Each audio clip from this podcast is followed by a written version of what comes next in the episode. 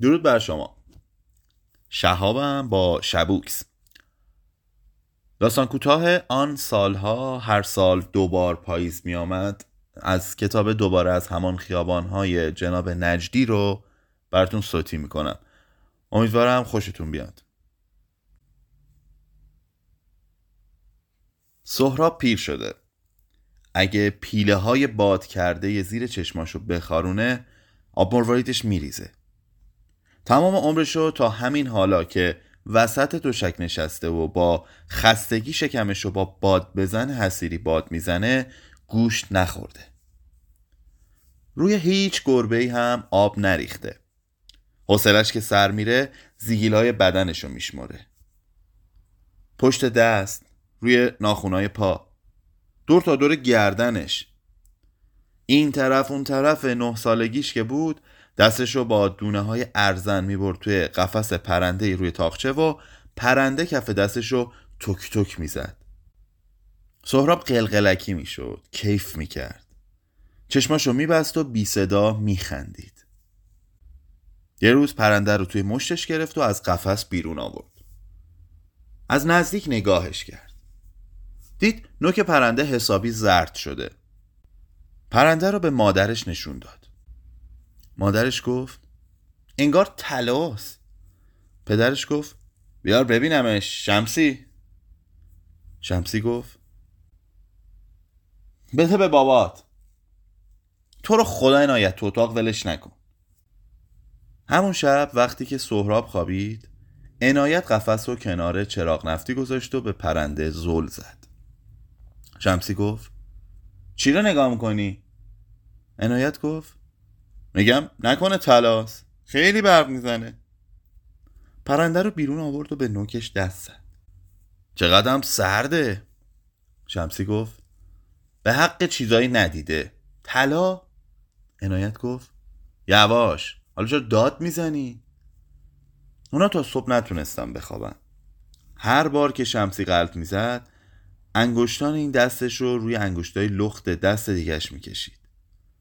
نزدیک از آن عنایت نخوابیده. خواب دید که از جیب جلیقش یک زنجیر آویزونه.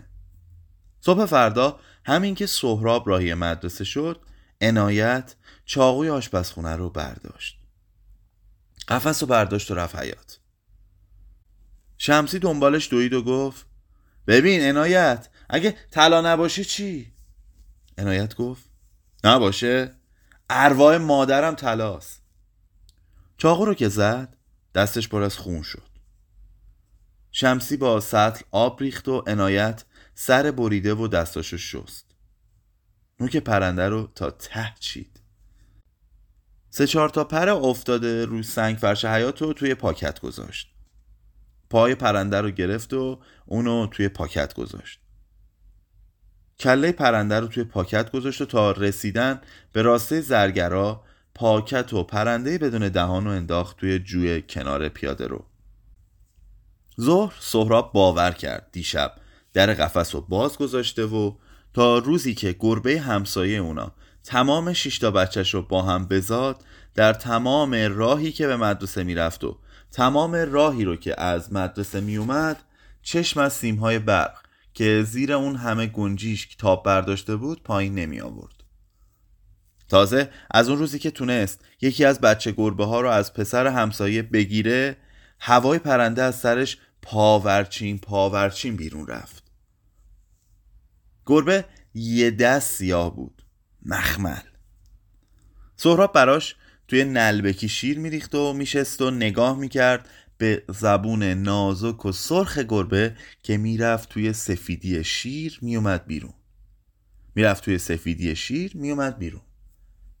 چه عشقی می‌کرد. وقتی که نخی رو دنبال خودش می‌کشید و حیوان رو دنبال خودش می‌دوند. شبا باید مشق مینوشت.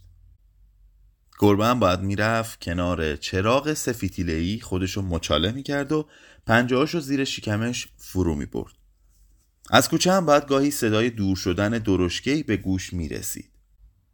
یه شب که سهراب داشت نقاشی می‌کرد و عنایت لم داده بود و سیگار می‌کشید و بیرون بارون میبارید و شمسی کاموا میباف گربه پا شد.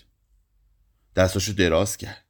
ناخوناشو توی قالی فرو برد و خمیازه کشید و آهسته رفت که زیر هره کارشو بکنه. که شمسی چشش افتاد به اون همه زردی. باورش نشد. منتظر مون تا گربه برگرده و دوباره پشت چراغ خودشو گلوله کنه. بعد به سهراب گفت کارات تموم شد ننه؟ کاموار رو روی تاخچه گذاشت. رخت خواب سهراب و پنگ کرد. اونقدر این دست و اون دست کرد تا صدای نفس خواب سهراب رو بشنوه. یه استکان چای برای عنایت ریخت و گفت خدا نکنه آدم خیالاتی بشه. عنایت گفت. طوری شده؟ حالت خوش نیست؟ شمسی گفت. یه دقیقه پیش چشمم افتاد به دستای این. عنایت گفت. خب. شمسی گربه رو بغل کرد و روی دامنش گذاشت. دستای گربه رو گرفت و به عنایت نشون داد. عنایت قند رو از دهانش در استکان چای انداخت و ناخونای گربه رو یکی یکی نگاه کرد. عنایت گفت. باورت میشه؟ شمسی گفت. یه نگاه به پاهاشم بنداز. دیگه بیرون بارون نمیبارید و تاریکی کنگر خورده بود و لنگر انداخته بود. شمسی رفت روبروی آینه خودشو ورانداز کرد. به پوست گردنش دست کشید. صبح سهراب کیفش رو به پشتش بست و رفت. شمسی و هم گربه رو توی گونی گذاشتن و رفتن. وقتی که از راسته زرگرها برمیگشتن هیچ کس و کار و آشنایی رو ندیدن که با هم سلام علیکی بکنن. همون روز سهراب از پسر همسایه پرسید گربه شما هم رفته؟